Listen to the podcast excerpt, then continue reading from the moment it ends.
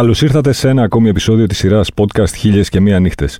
Είμαι ο Θεοδόσης Μίχος. Ο στόχος μου είναι να μαζέψω τα κομμάτια του μεγάλου παζλ της αθηναϊκής νυχτερινής ζωής μέσα από τις γλαφυρές αφηγήσεις των εκλεκτών καλεσμένων μου που βρέθηκαν στο σωστό μέρος τη σωστή στιγμή. Για να μας ακούτε, ακολουθήστε τη σειρά Χίλιες και Μία Νύχτες του One Man στο Spotify, στα Apple Podcasts και στα Google Podcasts. Μαζί μου σήμερα ένα σεφ με μπόλικο και κυρίως απόλυτα δικαιολογημένο hype, να το πω, γύρω από το όνομά του τα τελευταία χρόνια. Αφενός γιατί είναι ένας από την ομάδα των εκλεκτών σεφ που πριν από λίγα χρόνια ξεκίνησαν το πείραμα του εστιατορίου Κουκουβάγια και λέω πείραμα γιατί δεν το βλέπει συχνά πολύ και καλοί σεφ να ενώνουν τις δυνάμεις του σε ένα εστιατόριο. Αφετέρου το hype έχει να κάνει με τα διθυραμβικά σχόλια που ακούγονται για το Γκαστόνε, το νέο γαστρονομικό εγχείρημα της ομάδας της Κουκουβάγια που τρέχει ο ίδιος. Κυρίες και κύριοι, ο Κλεωμένης Ζουρνατζής. Καλώς ήρθες, Κλεωμένη. Καλώς σας βρήκα. Το τιμόνι είναι στα χέρια σου. Ελπίζω να είσαι έτοιμος να μας πας μια βόλτα στο χρόνο και στο χώρο. Μια φορά και ένα καιρό, λοιπόν, ήταν ο Κλεωμένης Ζουρνατζής στο. Ο Κλεωμένη Ζουρνατζή ήταν ε, στην Καρδίτσα αρχικά και στην Αθήνα έρθει το 1994. Τελείωσε τη σχολή, τη σχολή τουριστικών επαγγελμάτων. Έκανε μια γύρα από ξενοδοχεία, στον Πεντελικό κυρίως, τα πρώτα χρόνια της ψηλής εστίασης στην Αθήνα με το Βάρδης και τους Γάλλους σεφ να έρχονται Ζάντε Κρυγιό, Στεφάντε Μικέλης και κάποια στιγμή το 1998 γινώντας από φαντάρος επέζησε από τον τρομερό σεισμό και έκανε μια αλλαγή στην καριέρα αφήνοντας τα ξενοδοχεία και εκεί μαζί με ένα φίλο του από το Πεντελικό πήγανε και ε, να αναλάβουν ένα εστιατόριο το Multiculti. Τι εστί Multiculti; Το Multiculti άλεξε το 1997 με σεφ τον Φαμπρίτσιο Μπουλιάνη, τον συγχωρεμένο Φαμπρίτσιο Μπουλιάνη ε, και οι διοκτήτε τον Κώστα Γόγο και τον Αλέξη Κυριαζή οι οποίοι ήταν ε, στο Βερολίνο πριν πέσει το τείχος, και αυτό σημαίνει πάρα πολλά για όσους ξέρουν το Βερολίνο, και δούλευαν σε ένα από τα πιο γνωστά μπαρ του Βερολίνου, το Fofis Bar. Το Fofis Bar, η Φόφη ήταν η γυναίκα του Ακριθάκη οι οποίοι ζήσαν εκεί πέρα μέσα τις μαγικές στιγμές του Βερολίνου για αυτά που συζητάμε όλοι, τι ήταν το Βερολίνο τότε πριν πέσει το τείχος. Αυτοί οι δύο άνθρωποι ήταν στην Αθήνα, άνοιξαν στην αρχή ένα δισκάδικο στην Τσακάλοφ με το όνομα Multiculti, παίζοντας ε, folklore μουσικές από όλο τον κόσμο. Από ελληνικά ρεμπέτικα μέχρι τουρκικά, αραβικά, Μπενίν, ε, ε, Νιγηρίες, τα πάντα τέτοια πράγματα. Και μετά κάποια στιγμή αυτό το πράγμα είδαν ότι χωράει και ένα εστιατόριο μαζί. Μεταφέρθηκαν στην Αγία Στέκλα του Ψηρή, στον αριθμό 9. Στον ημιόρφο ήταν το δισκάδικο και κάτω στο ισόγειο ήταν ένα μπαρ ρεστοράν. Ε, ο, ο Φαμπρίτσιο ξεκίνησε τον πρώτο χρόνο, ε, άφησε σοβαρή παρακαταθήκη και μετά πήγαμε και αναλάβαμε εμείς. Μην γνωρίζοντας τι ακριβώς γίνεται εκεί πέρα, καταλάβαμε πάρα πολύ γρήγορα ότι δεν μιλάμε για ένα κοινό μπαρ ρεστοράν της εποχής.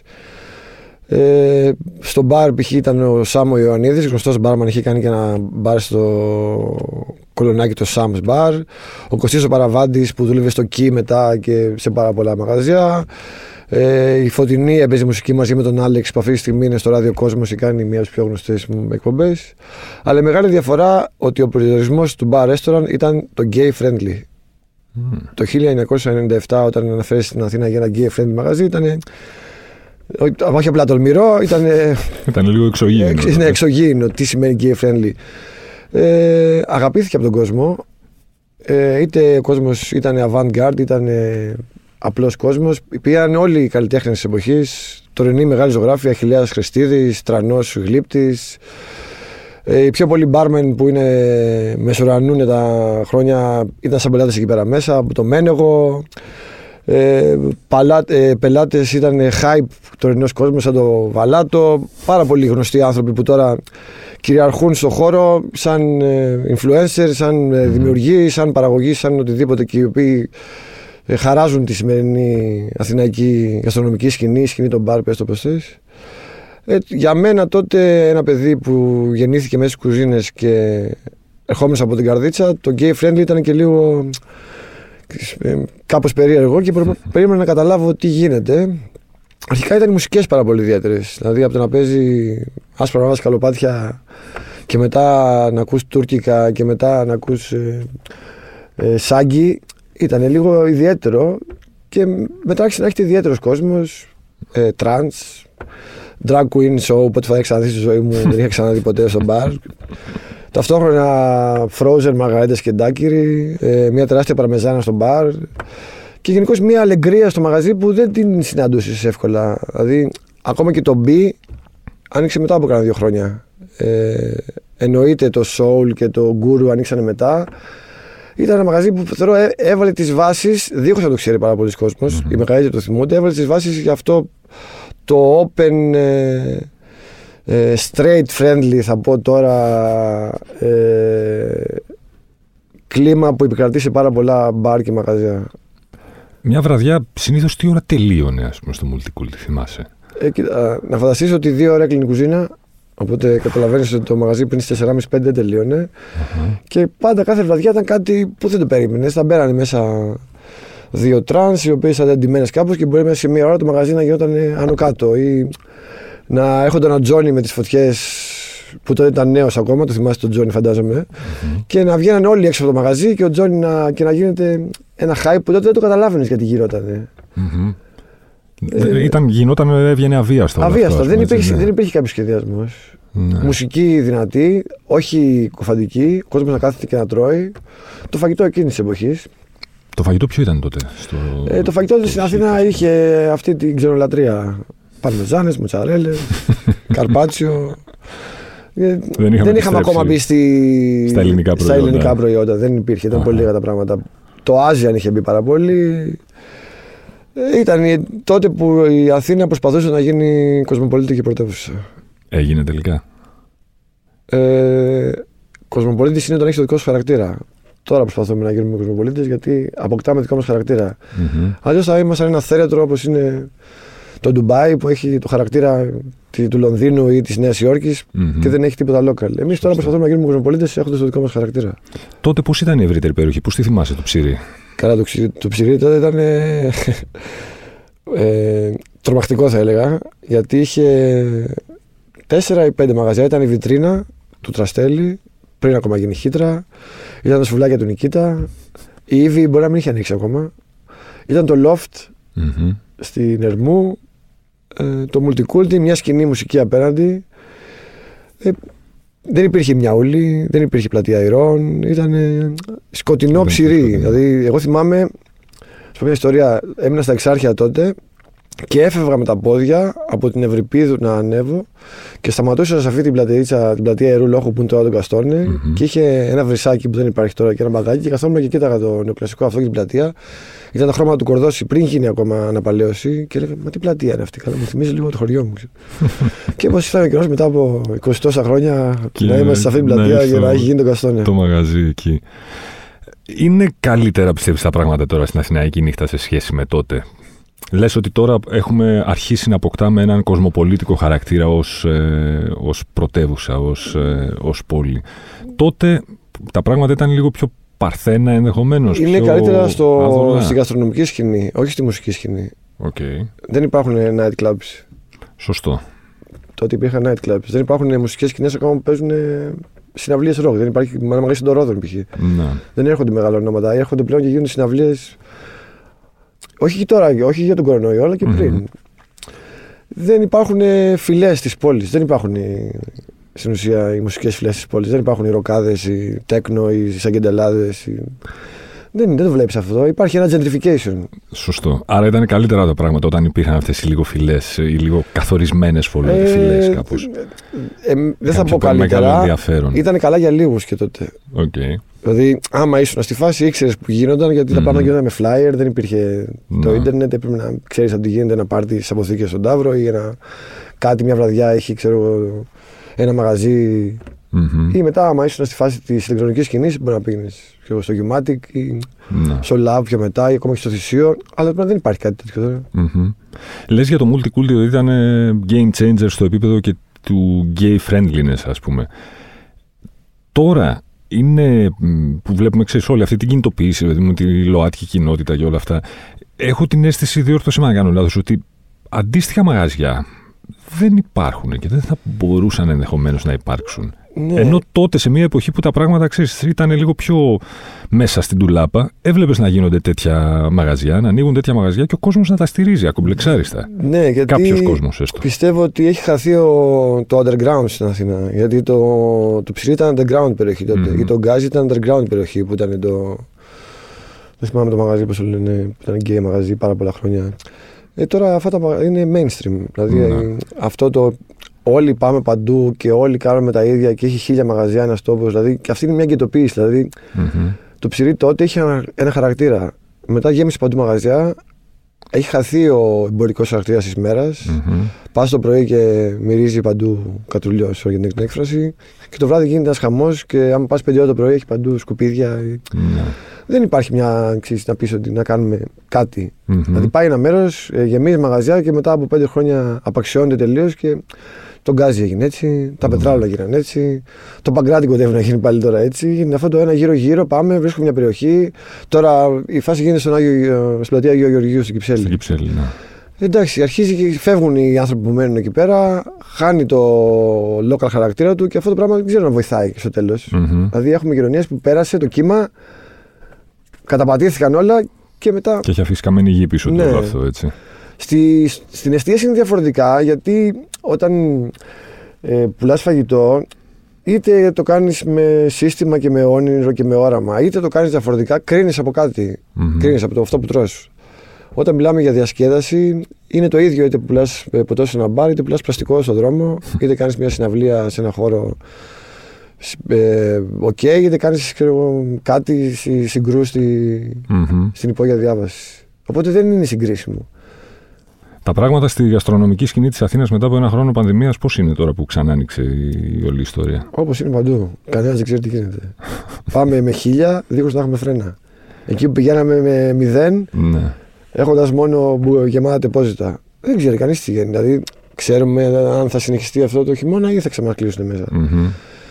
Ε, θα έρθουν τουρίστες ή δεν θα έρθουν τουρίστες; Ε, Πώς θα συμπεριφερθεί το κράτος, Είμαστε εμβολιασμένοι ή δεν είμαστε εμβολιασμένοι; Μμμ.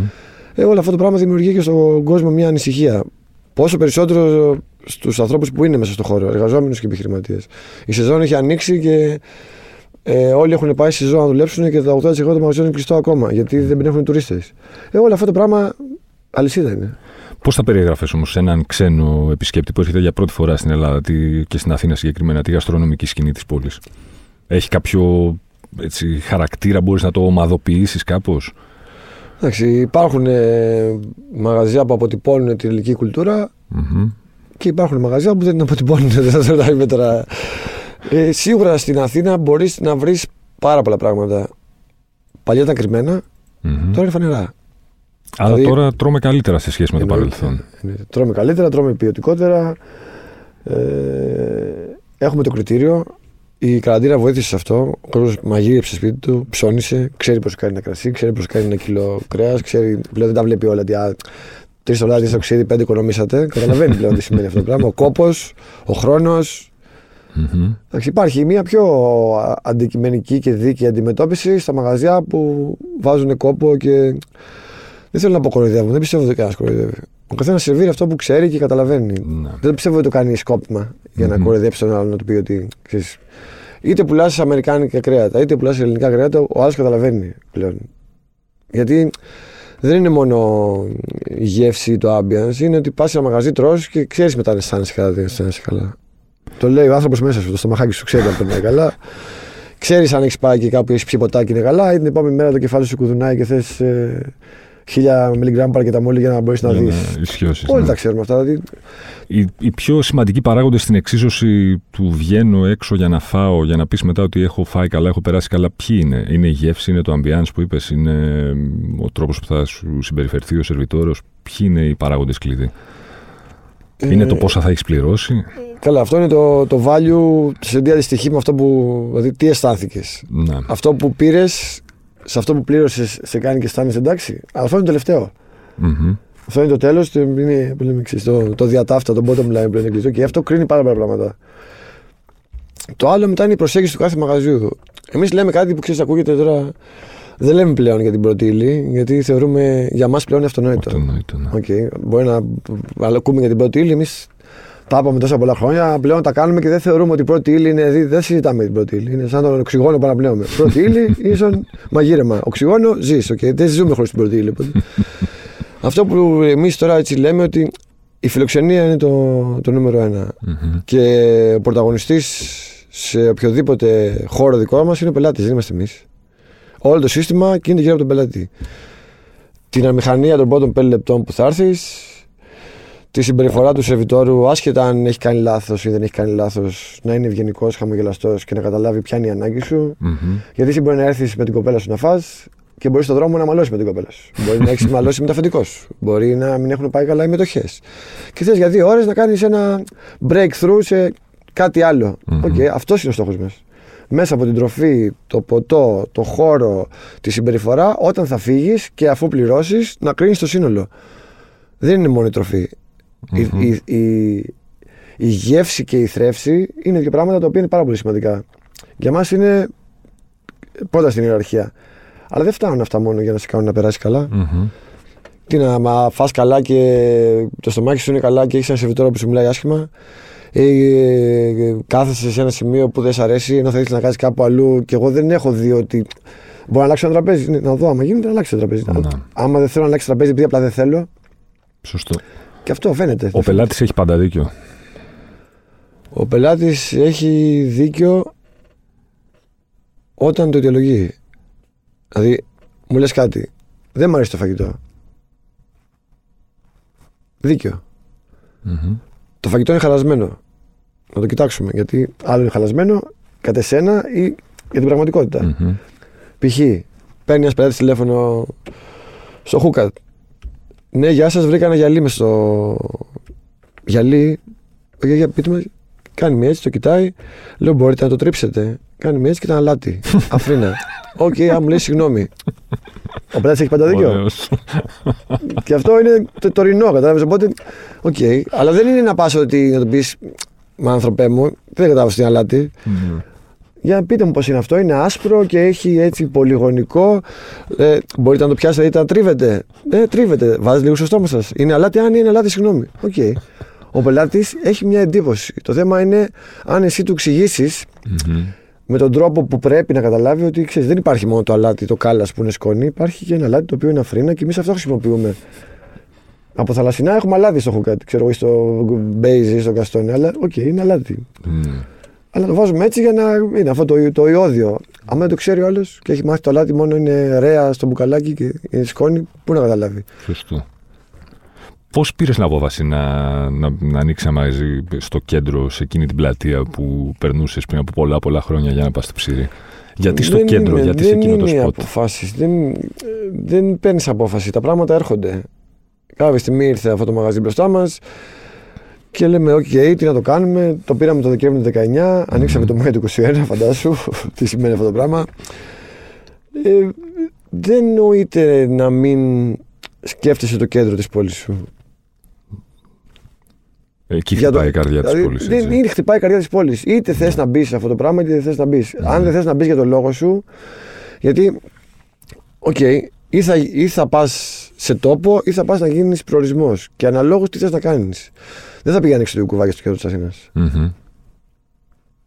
Θες κάτι να είσαι προορισμός, θα πάει άλλος να θέλει να σε βρει. Και θα πάει στη Μεγάλη Βρετανία στο Roof Garden, OK. Ή ξέρω εγώ στο roof ξενοδοχείου. Ναι. Αλλά όταν μιλάς για ένα μαγαζί το οποίο είναι ε, ένα, μο- μία μοντέρνα χασαποταβέρνα με ένα κοκτέιλ μπαρ και ένα wine cellar, ε, πού θα πας να το κάνεις; Που, Σωστό. δηλαδή εκεί που αφορά το πιο πολύ κόσμο. Ναι. Που ο κόσμος μπορεί να περάσει να ούτως μπορεί ή να άλλως περάσει, από μπορεί να εκεί. κάνει ξέρω, να- το lunch break του, μπορεί να πάει μετά το δουλειά του, μπορεί το βράδυ να θέλει να βγει. Και ξέρουμε τα δυνατά του κέντρου. Ναι. Το κέντρο, όταν μιλάγαμε για το Multicult, δεν υπήρχαν οι πορείες. Πορείες υπήρχαν για να βγουν να παίξουν ξύλο με του οι χρυσαυγίτε με τους αναρχικούς και ε, Ναι. οι μπάτσε να είναι κάπου στη μέση να κάνουν το. Οι αστυνομικοί να είναι κάπου στη μέση να κάνουν το διαιτητή. Είχε αλλάξει το πράγμα. Μμμ. Όλα αυτά τα πράγματα είναι μια πόλη που είχε ένα εκατομμύριο τουρίστες και πριν τον κορονοϊό είχαμε 28 εκατομμύρια τουρίστες στο αεροδρόμιο. Οπότε όλα αυτά τα πράγματα έχει αλλάξει. Ναι. Αλλάζει η Αθήνα. Αλλάζει προς το καλύτερο; Ε, μεγάλη κουβέντα. Εγώ θα ήθελα να κρατήσω το χαρακτήρα μας. Δεν θα ήθελα να είμαστε το κέντρο, να είναι όπως είναι το Mayfair στο Λονδίνο ή το Seven Dials που είναι μόνο τουρίστες και να μην μένει κανένας local. Ναι. Και χαθεί αυτό το, το άρωμα της πόλης. Δηλαδή δεν, δεν μου αρέσει να φύγουν τα μπαχαράδικα, τα μπαχαράδικα από εκεί να πάνε να γίνουν όλα μπουτίκ μπαχαρικών. Δεν μου αρέσει τα μαγαζάκια με κοσμήματα και νηφικά που είναι στη, στη πέριξ του Γκαστόνη, στη Μιλτιάδου, να εξαφανιστούν και να γίνουν όλα ξέρω, ή, ή κοιμόδας. ναι, ναι, ναι. Και μαγαζιά που αφορούν μόνο τον τουρίστα. Να φύγει, δηλαδή, να, δεν δεν θες να φύγει αυτή η μικροεπιχειρηματικότητα που υπάρχει στο κέντρο. Ναι, αυτό δεν θα είναι είναι τα ένα, μαγαζάκια ξέρω, όλα ένα αυτά. gentrification που ξέρεις, οκ, Ναι. καλό είναι αυτό το πράγμα για να μετρούνται τα πράγματα και πόσος κόσμος πετράει και πόσο μπορεί να είναι το ενίκιο, Μμμ. αλλά δεν είναι όλα αριθμοί. Για Ναι, να μπορεί να σωστά. διαφοροποιηθούμε. Αλλιώς θα μας συγκρίνουν ξέρω, εγώ, με, το, με τη Ρώμη ή με το Λονδίνο ή με, το, με τη Γαλλία. Και θα πάμε να κάνουμε ό,τι κάνουν αυτοί και Μμμ. πάλι θα τους πάμε, θα πάμε να τους αντιγράψουμε. Οπότε ας κάνουμε κάτι δικό μας. Όπως το καταλαβαίνει ο καθένας. Το καλύτερο και το χειρότερο πράγμα του να είναι κανείς μέσα σε κουζίνες τόσα χρόνια ποιο είναι; Το να είναι και μάγειρας και να έχει και εστιατόρια και όλα αυτά. Εντάξει, η κουζίνα είναι μια σκληρή δουλειά τώρα. Μην κορεδευόμαστε. Είσαι στους 50 βαθμούς, σε 60 το καλοκαίρι, στους 40, 40 το χειμώνα. Ε, να μαγειρεύεις on demand από 40-50-100 ανθρώπους, να διαχειριστείς 10 υπαλλήλους, 2 λατζέρες, 20 σερβιτόρους, την ατυχία, τη δυσκολία, ε, το διαφορετικό υλικό, την πολλή δουλειά, τη λίγη δουλειά, το βγαίνει, το κόστος δεν βγαίνει, το κόστος. Ε, όταν είσαι και επιχειρηματίας, μετά πρέπει να βλέπεις τα πράγματα και λίγο πιο. όχι τόσο ρομαντικά. Μμμ. Γιατί εντάξει, είναι και το ρομαντικό, είναι και το πρακτικό κομμάτι. Γιατί όταν έρχονται οι αριθμοί, μετά το, Είναι το ρομάτζο αμήλικτοι. πάει περίπατο. Κατάλαβες, είναι σαν, το, σαν τον έρωτα όταν περνάνε τα χρόνια. Μένει αγάπη μόνο. Ε, για να μείνει αγάπη σε ένα αυτό το πράγμα, πρέπει τουλάχιστον να υπάρχει μια υγεία. Μμμ. Υγεία στις σχέσεις του προσωπικού, υγεία στις σχέσεις των συνεταίρων, υγεία στη σχέση με τον λογιστή σου, υγεία στη σχέση με την εφορία, με την τράπεζα, με τους προμηθευτές. Εντάξει, αυτή είναι μια εξίσωση που είναι δύσκολη, αλλά και αυτό δεν είναι το μαγικό. Ξέρω. Εμένα αυτό με, με τριγκάρει. Το πρωί θα μιλήσω με το μανάβι που θα μου πει το μάτι σήμερα δεν είναι από τη Βραβλώνα, αλλά είναι από την Κόρινθο. Που μετά θα μου πει ο Χασάπης δεν μου φέραν τα μοσχάρια και αύριο θα τα έχω και θα πρέπει να διαχειριστώ τον πελάτη και το μάγειρα και την κάβα και τις πληρωμές και την τράπεζα. Εντάξει, όλο αυτό το πράγμα είναι ένα- μια σύνθετη δουλειά που δεν την κάνεις άμα δεν έχεις και ένα καλό. Είσαι λίγο σαν μαέστρος ορχήστρας, δηλαδή. Έτσι. Ε, καλά, εντάξει, όχι τόσο τε... καλλιτέχνης. Εντάξει, με μία έννοια όμως.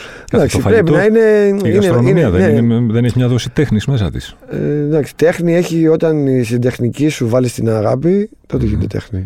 Δηλαδή, η μαγειρική είναι μια γνώση της τεχνικής. Όταν κάποιες στιγμές βάλεις και την αγάπη μέσα, έχουμε λάμψεις τέχνης. Αλλά δεν μπορεί να είναι ένα δημιούργημα τέχνης σε ένα πιάτο. Ούτε ένα σαλάμι, ούτε ένα. Οκ. Το Είχε πει value- κάποια στιγμή at the end of the day just food. Και αυτό είναι. Σωστό.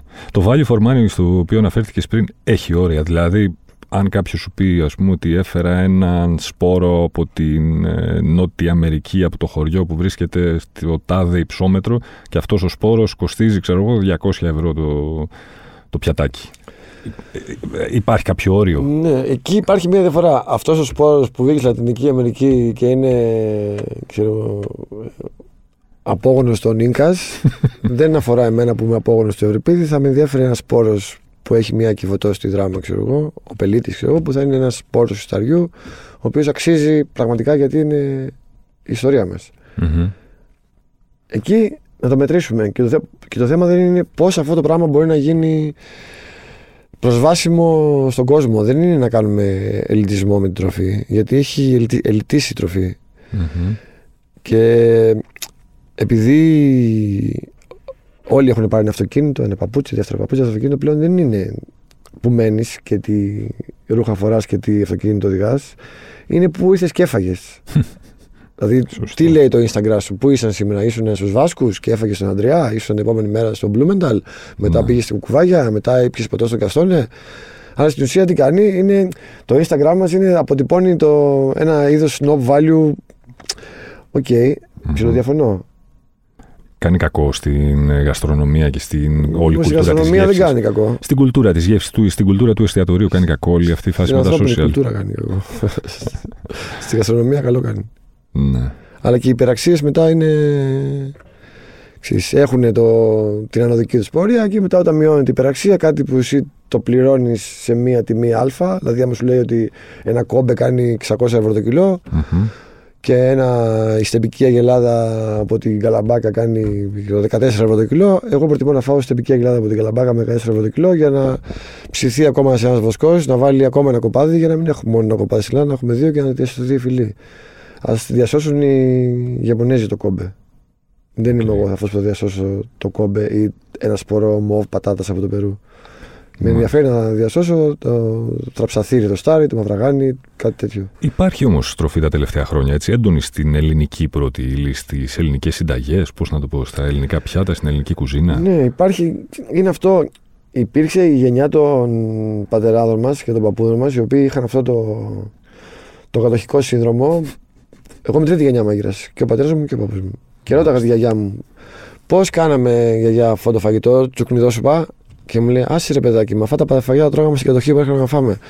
Φτιάξτε κανένα κρέας να φάτε. OK. Okay. Και τώρα αυτό το κενό έχει χαθεί στη λαογραφία mm-hmm. και εμείς ψάχνουμε τώρα να βρούμε τι έκανε η αίμνηστη Εύη Βουτσινά που πήγαινε στα χωριά και να πάρουμε να βρούμε τις συνταγέ και πώς κάνανε οι γιαγιάδες τις πίτες και ανοίγανε φίλο. Και ψάχνουμε να βρούμε και έχει χαθεί ένας κρίκος στην ιστορία από τους πατεράδες και τους παππούδες μας που θεωρούσαν ότι αυτό το πράγμα με τον οποίο αυτοί επέζησαν δεν μπορεί να παράξει πολιτισμό. Mm-hmm. Ενώ οι Ιταλοί, οι Γάλλοι το έχουν καταγεγραμμένο. Η διαφορά μας με αυτούς είναι το ιστορικό αρχείο. Βλέπεις στο κρασί, λέει από το 1884 μετά τη φυλλοξήρα, σου λένε οι Γάλλοι όλες τις χρονιές τι έκανε το Μπορντό, τι έκανε η Βουργουνδία, τι έκανε. Και σου λέει εκείνη η χρονιά είχαμε βροχή, εκείνη η χρονιά είχαμε ήλιο, μετά είχαμε παγωνιά, είχαμε έτσι. Αυτό τι κάνει, στην οικογένεια μέσα ανατρέχουν στη χρονιά που είχε αυτά τα καιρικά φαινόμενα και λέει: OK, okay, έτσι βγαίνει το κρασί και έλα δω, πάμε να το κάνουμε τώρα έτσι. Α, αυτό παράγει πολιτισμό. Είναι γραμμένα πράγματα.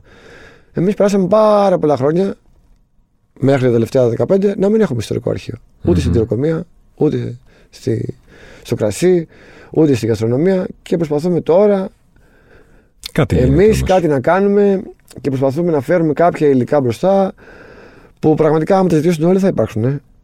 Και πάλι για λίγους είναι. Γιατί όταν ο μαύρος χείρος κάνει 14 ευρώ το κιλό και το γουρούνι από την Ολλανδία κάνει 2,50, άντε να κερδίσεις με κάποιον που παίρνει 700 ευρώ το μήνα. Τι να του πεις. Φάει μαύρο χείρο. Αλλά και εκεί υπάρχει απάντηση. Η μεσογειακή η κριτική διατροφή βγήκε ε, μνημείο πολιτιστικής κληρονομιάς τη UNESCO πριν 7-8 χρόνια αλλά μιλάει για την διατροφή που το εβδομαδιαίο, η εβδομαδιαία κατανάλωση κρέατος από το κριτικό ήταν γύρω στα 250 γραμμάρια. Τώρα τρώει ένα κιλό αρνής στην κατσιά του δύο φορές τη μέρα. ναι. Άρα, OK, okay, πρέπει να τρώμε κρέας. Mm. Αλλά όχι όπως τρώμε τώρα. Σωστό. Πρέπει να τρώμε τυρί όπως τρώμε τώρα. Ένα άλλο παράδειγμα. Από τις τέσσερις γεύσεις, το ξινό, το αλμυρό, το πικρό και το γλυκό, το ξινό και το πικρό αρχίζουν να εξαφανίζονται από, το, από τη γευστική μας παλέτα. Το πικρό είναι φάρμακο. Το λέει, το λέει ο Ιπποκράτης. Ότι όλες οι πικρές τροφές είναι φάρμακο. Ποιος άνθρωπος τρώει πικρά χόρτα τώρα; Βάλεις ένα παιδί να φάει πικρά χόρτα. Θα φάει; Όχι. Όχι. Αλάτι, ζάχαρη, παντού και όλα καλά. Και λίγο ξινό για να σου κάνει το gastrique που είναι όλα νόστιμα για να πάμε λίγο στο γλυκόξινο. OK, okay, και όλα νόστιμα. Ναι. Η ελληνική γαστρονομία, η ελληνική κουζίνα, πώς να το πω, στο εξωτερικό υφίσταται ως υπολογίσιμη δύναμη ως κάτι. Καλά, είμαστε ένα από τα πιο μεγαλύτερα trend. Είμαστε, όντως. Ε, ναι, απλά εμείς δεν το ξέρουμε. Πώς γίνεται να μην το ξέρουμε; Ε, δεν το ξέρουμε γιατί έχουμε αυτό το, την ξενομανία.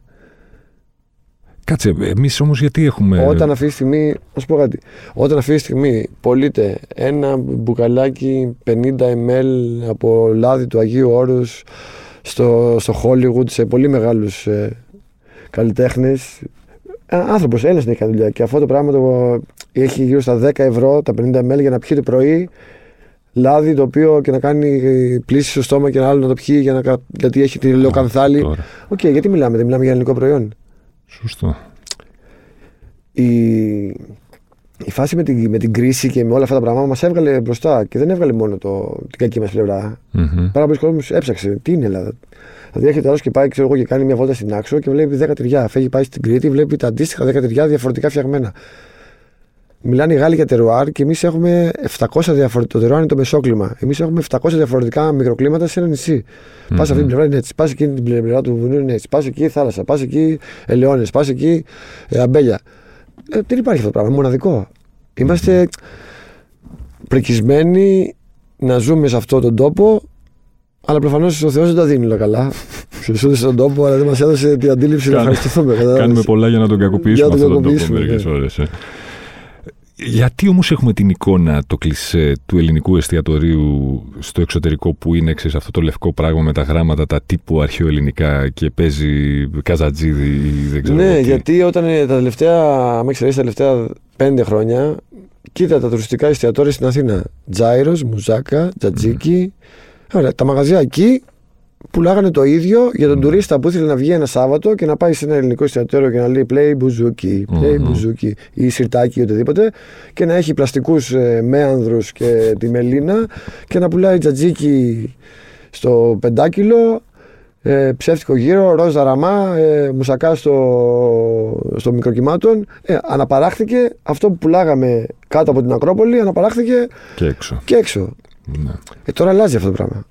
Ανοίγουν εστιατόρια στο Λονδίνο, στη, στη Νέα Υόρκη. Είναι ένα προϊόν. Ακούγεται δηλαδή η ελληνική κουζίνα Ε, έξω. εννοείται, μην μην το συζητάμε.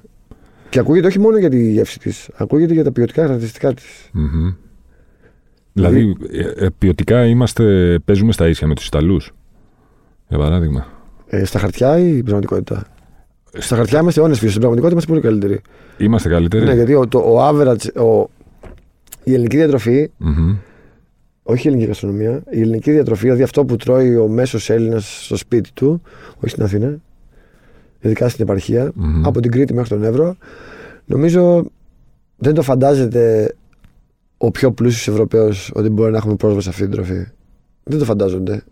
Μωρέ, μπράβο μας. Ότι εμείς μπορεί να τρώμε αυτή την ντομάτα και αυτό το τυρί και αυτό το κρέας. Το οποίο έρχεται με τον τρόπο που έρχεται. Ναι. Από το βοσκό, τον ξάδερφο, τα αυγά, το γάλα. Μμ. Δεν σου μιλάω για το σούπερ μάρκετ. Ναι. Το σούπερ μάρκετ παρόμοια φάση είναι. Δεν- ίδιο πράγμα είναι. Αλλά δεν έχουμε άξιση σε τροφή που δεν το φαντάζονται οι υπόλοιποι. Και άμα δεις όλη η ιστορία που γίνεται να καταργηθούν τα οι μπαχτσέδες και αυτό, γιατί, γιατί το ξέρουν ότι εμείς εδώ πέρα έχουμε στα χέρια μας πράγματα που δεν ε, βοηθάει καμία Μοσάντο, καμία μεγάλη εταιρεία. Δεν θέλουν να έχουμε 50 σπόρους ντομάτας, γιατί ακόμα στο χωριό η μάνα μου έχει 5 σπόρους ντομάτας και βάζει διαφορετική. Βάζει χοντροκατσαρί, βάζει. Δεν θέλουν, θέλουν να έχουμε. Μία. Ναι, modified, Ναι. τροποποιημένα. GMO όλα. Πίσω στην κουζίνα. Η, η ροκενρόλα που περιγράφει ο Μπουρντέν στα βιβλία του, ο συγχωρεμένος, υπάρχει στην εξίσωση. Α, τι συζητάμε τώρα; Τι συζητάμε; τι να λέμε τώρα, δεν, δεν παίζει. Τώρα, σαν τους μάγειρ, οι, οι μάγειρες έχουν ένα πράγμα που είσαι σε αυτό το μετέχμιο να είσαι τόσο αρεστός στους ανθρώπους της μέρας, άλλο τόσο αρεστός στους ανθρώπους της νύχτας. Δηλαδή τη μέρα είσαι ξέρω εγώ, με έναν ευυπόλοιπτο πολίτη και τελειώνει η δουλειά σου και πας σε ένα κολόμπαρο με, και γνωρίζεις τον πορτιέρι, το, σε μπαίνεις, σε χαιρετάνε μέσα. «Ε, πού είσαι, τι έγινε.